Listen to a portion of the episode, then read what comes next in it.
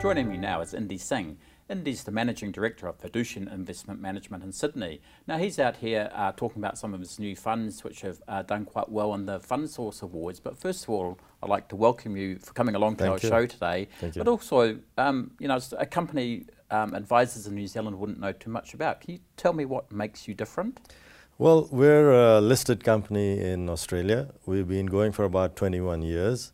And investments is one of the components of our business. We also have our own IT, so you can call us a fintech. We have our own platforms for administration, and we have our own financial planning business as well. So we have about almost 6 billion under advice management and uh, uh, investment. This is uh, in Australian dollars. hmm And, and your investment management style? Well, we're what we call manage the manager. Mhm. So we don't believe that any individual is a hero or a genius. And we pick out those managers who we think are the best for our clients. And then we blend them together and then we tilt and alter our exposure to them so that we can get the best possible returns for our clients.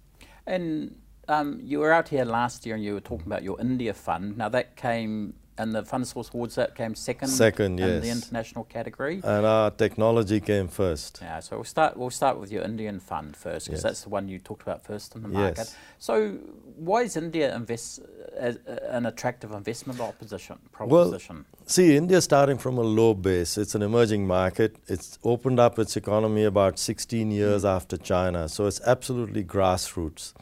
Uh, 1.3 billion population, huge opportunity to develop.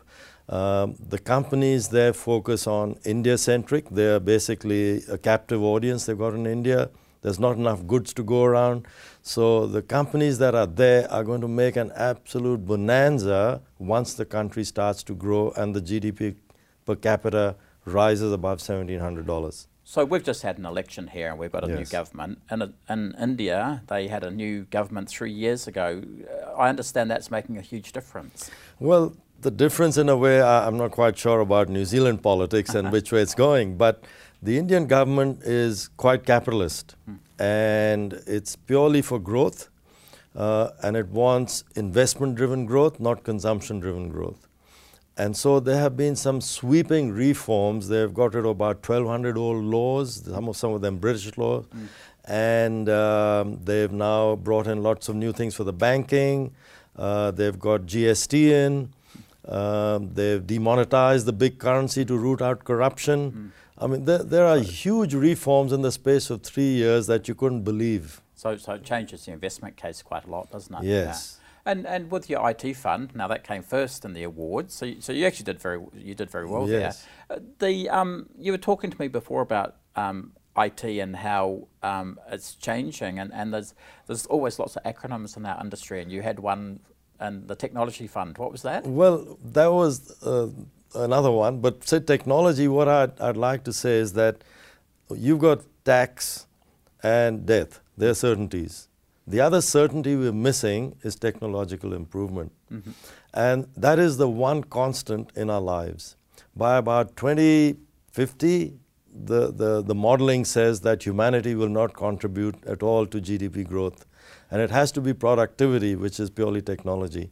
So, if we as a developed country want to maintain our standards of living, uh, we have to adopt that technology pretty quickly. So, you can adopt it like your telephone. Uh, you could have the switchboard and the old switchboard lady or the dial tone and stuff, and now you've got something that's a movie and stuff. But the what we like about technology is pure technology, the brain technologies, biotechnology, robotics, artificial intelligence, and nanotechnology. And and and the, there's huge growth in those sectors. Oh, phenomenal, absolutely. Particularly biotechnology. I mean, it used to cost $100 million in 2002 to sequence a gene or break down your genetic code. It now costs less than $1,000. So humanity, manpower can now, uh, or humans can understand the very building blocks of any living being on earth and then alter those cells now. So biotechnology is pretty big. We're invested in companies that are involved in gene therapy.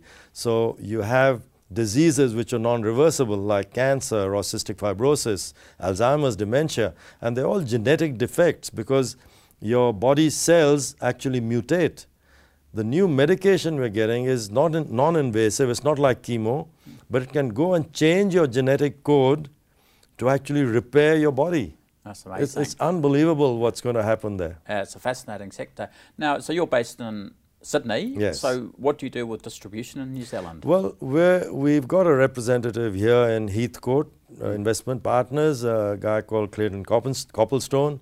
And when we were coming here, Clayton said, look, bring something special to New Zealand. We've got enough balanced funds and share funds and all that.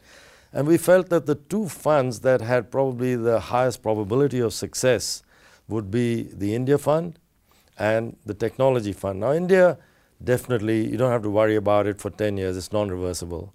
Technology is lifetime, mm. it is to perpetuity. It will continue to evolve and continue to evolve till we can't do without it. So, you can use that phone, mm. uh, Apple or uh, uh, an Android or whatever, or you can own the company that makes yeah, it. Yeah, yeah definitely. Look, thank you very much for your time, Andy, and, and, and I guess uh, people can find Clayton uh, pretty easily if they need to. So, oh, yes. again, thanks for your time. Thank you. Thank you, Phil. Cheers.